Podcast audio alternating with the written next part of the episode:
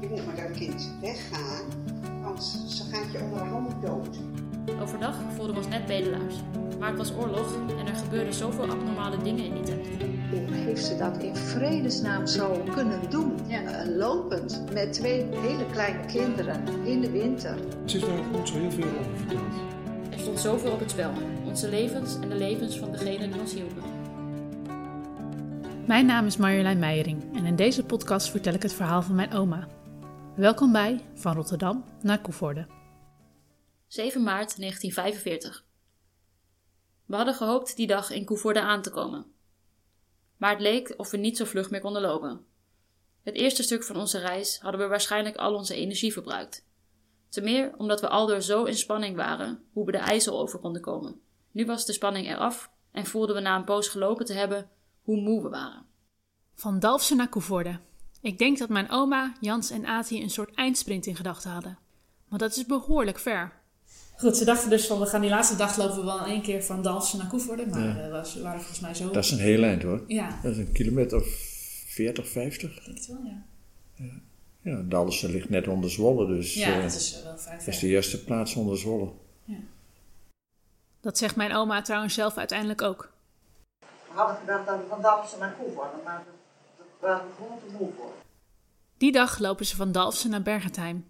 Dat betekent dat ze zo ongeveer langs Kamp Erika komen. Kamp Erika ligt in Omme en niet, zoals je zou verwachten, bij het dorpje Erika, dat in Drenthe ligt. Het kamp heeft een aantal verschillende functies gehad, geen van alle prettig. Toen mijn oma, Jans en Ati er langskwamen, was het een strafkamp dat Arbeidseinsatzlager Erika heette. Kamp Erika lag afgelegen en daarom konden de bewakers ongestoord hun gang gaan. Dat deden ze ook. Het kamp werd bewaakt door de Ordnungspolizei, de SS en de Sicherheidsdienst. En daar zat één heel berucht iemand tussen. Herbertus Bikker, die de beul van Omme werd genoemd, behoorde tot de knokploeg van het kamp en maakte jacht op onderduikers en verzetsmensen. Deze knokploeg zwierf ook door de bossen van Omme. Mijn oma zegt daar niets over in haar boekje. Misschien wist ze het niet of vond ze het niet belangrijk. Ze zijn de knokploeg van Herbertus Bikker in ieder geval niet tegengekomen, want ik weet niet of het dan zo goed met ze was afgelopen. Die avond komen ze in Bergentheim aan. Met het eten werd het steeds beter. Als we om eten vroegen, hadden de mensen direct medelijden met ons en kregen we genoeg. We zijn die dag tot Bergentheim gekomen. De mensen waar we konden slapen waren heel hartelijk voor ons. Nadat we alles verzorgd hadden, sliepen we die nacht weer heerlijk. En morgen ondernemen ze dan het laatste deel van de tocht, van Bergentheim naar Koevoorde. Morgen is ook de laatste aflevering van de podcast. Dus ik wilde deze aflevering graag afsluiten met een samenvatting van alle afleveringen die er tot nu toe geweest zijn. We gaan 75 jaar terug in de tijd. De, huisarts heeft in de tijd gezegd, je moet met dat kind weggaan, want ze gaat je onder de handen dood. Dus eh, ze zegt, ik had geen andere keus, dus, dus we moesten wel. Nou ja, toen hebben ze dus dit plan beraamd en zijn ze gegaan. Met, eh, met de baby's. En eh, ja, het is moeilijk voor te stellen hoe dat dan is. Maar, eh, maar goed, ze, ze gingen gewoon. Dat, dat vind ik gewoon heel sterk. Na eerst heel wat plannen beraamd te hebben, gingen we op pad. Jans met Jan in de kinderwagen, ikzelf met de baby van ruim twee maanden en Ati met een kinderwagen met proviant en kleren. Zij heeft wel eens verteld dat onder in de kinderwagen hadden ze nog, nog appels erin gedaan. Ja, dat weet ik, dat ik op appels leefde. Ze lopen die dag zo'n 25 kilometer tot Oudewater. Nadat de baby s'avonds de laatste voeding had gehad, gingen we slapen. Want we waren erg moe na een lange dag lopen.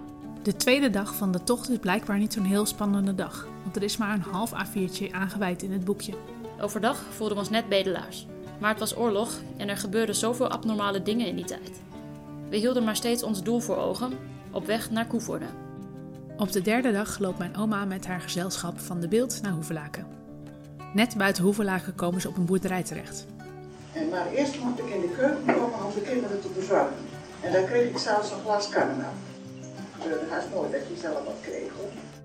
Nou, wat mijn moeder wel eens vertelde, dat was eh, dat ze dan eh, bij boerderijen aanklopte en dat ze de hammen en de spek eh, in de kelder zagen hangen en dat ze niks kregen.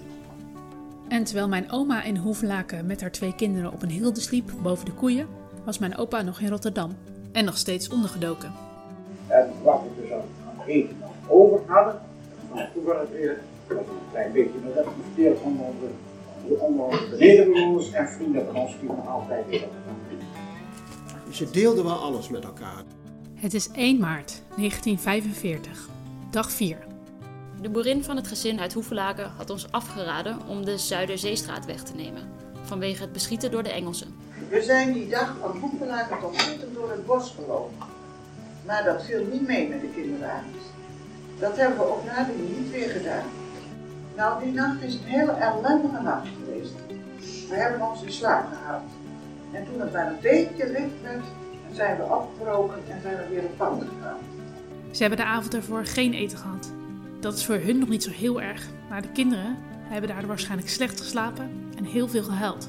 Het zal wat voor haar wat geweest zijn. Hè? Dat, dat, een, een krijzende baby, nou, eh, dat gaat je door merg en been. Na een poos gelopen te hebben, zagen we een bakkerij in het volgende dorp. Daar hebben we aangeklopt en mochten we in de warme bakkerij komen. Ook kregen we nog wat brood van de bakker, wat waren we blij. Ons eigen eten was namelijk al een paar dagen op. En die avond komen ze dan in Nunspeet aan. Via het Rode Kruis worden ze naar een hotel verwezen. Geen warm water. Nee, gewoon helemaal niks. Ja, bedden. De bedden waren goed, maar alles Ja. was koud. Nog geen flesje klaarmaken. Nee. 3 maart 1945. Van Nunspeet zijn we naar Hattemerbroek gelopen en daar zijn we afgeweken naar Hattem. De ouders van Jan komen uit Hattem en daar wonen nu nog zijn familie. Maar het spannendste moest nog komen. Want hoe komen we de IJssel over? Ondanks deze moeilijke tijden wist pastoor Gele veel tot stand te brengen. En hij zette ook mensen over de IJssel, maar in 1945 deed hij dat niet meer. We begonnen toen aan ons volgende plan. We gingen regelrecht op de IJsselbrug, waar Duitse wachtpost stonden. Toen we bij de derde wachtpost kwamen, deden de Heer ons verhaal en toen liet ons niet door. Het hij was niet te vermurven door een zakje check. Toen begonnen we echt zelf te huilen. Dus ze hebben al die moeite gedaan om zover te komen. Dan waren ze er bijna en toen zijn ze weer teruggestuurd. Of mochten ze er niet over. En dat was al een behoorlijke, behoorlijke tegenval. Plan B is dus ook mislukt. En op dat moment hebben ze nog geen idee wat plan C zal gaan zijn.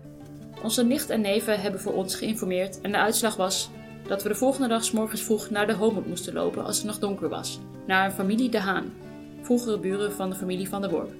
De familie De Haan hadden weer bekenden aan de overkant van de IJssel. Die familie had een grote roeiboot en meneer Westra roeide veel mensen over de IJssel. Daar moet mijn oma dus gaan oversteken. Illegaal, in een roeiboot. Het was nog erg donker. De weg was ons gewezen, maar toen we op de weg van de Homoed liepen, zijn we te vlug afgeslagen. En dan zou je denken van iemand van, van de Weststreek moet toch meegelopen zijn, maar dat hebben ze niet gedaan. En dan de angst van ja, en het wordt licht. En we moeten erover. Ja. Vreselijk.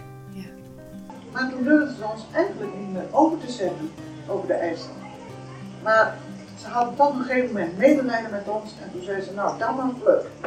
In zo- zo'n bootje en dan met, met kinderwagens. kinderwagens. In een roeiboot? Maar terwijl we overgezet werden, dat, daar was het op zijn smalst. Toen was de, familie- de mevrouw aan de overkant, die stond met een verrekijker uit te kijken of er ook Duitsers aankwamen. Toen kwam ze, toen we al net aan de overkant waren, kwam ze voor gauw aan, de groene politie komt eraan. Dat waren de rotzakken, die dus eh, geen enkel medelijden kenden en alleen maar konden schieten en eh, gevangen nemen. Gelukkig had de familie Westra een plan. Ze hielpen ons zo snel mogelijk om uit de boot te komen en we werden verdeeld in die boerderij over drie kamers. We waren in ieder geval over de IJssel. Ze hebben meteen een nieuw probleem, want als ze Duitsers tegenkomen aan deze kant van de IJssel, wat moeten ze dan zeggen dat ze hier doen? Want ze zijn overduidelijk hongerlopers. Mijn opa is ondertussen nog steeds in Rotterdam en hij maakt zich zorgen. Maar daar werd wel eens over gesproken, ja, dat, ze dat ze toch allebei wel bang waren. Of dat ze elkaar wel weer terug zouden zien. En over het allerlaatste stuk van de tocht hoor je morgen in de allerlaatste aflevering van Van Rotterdam naar Koevoorde.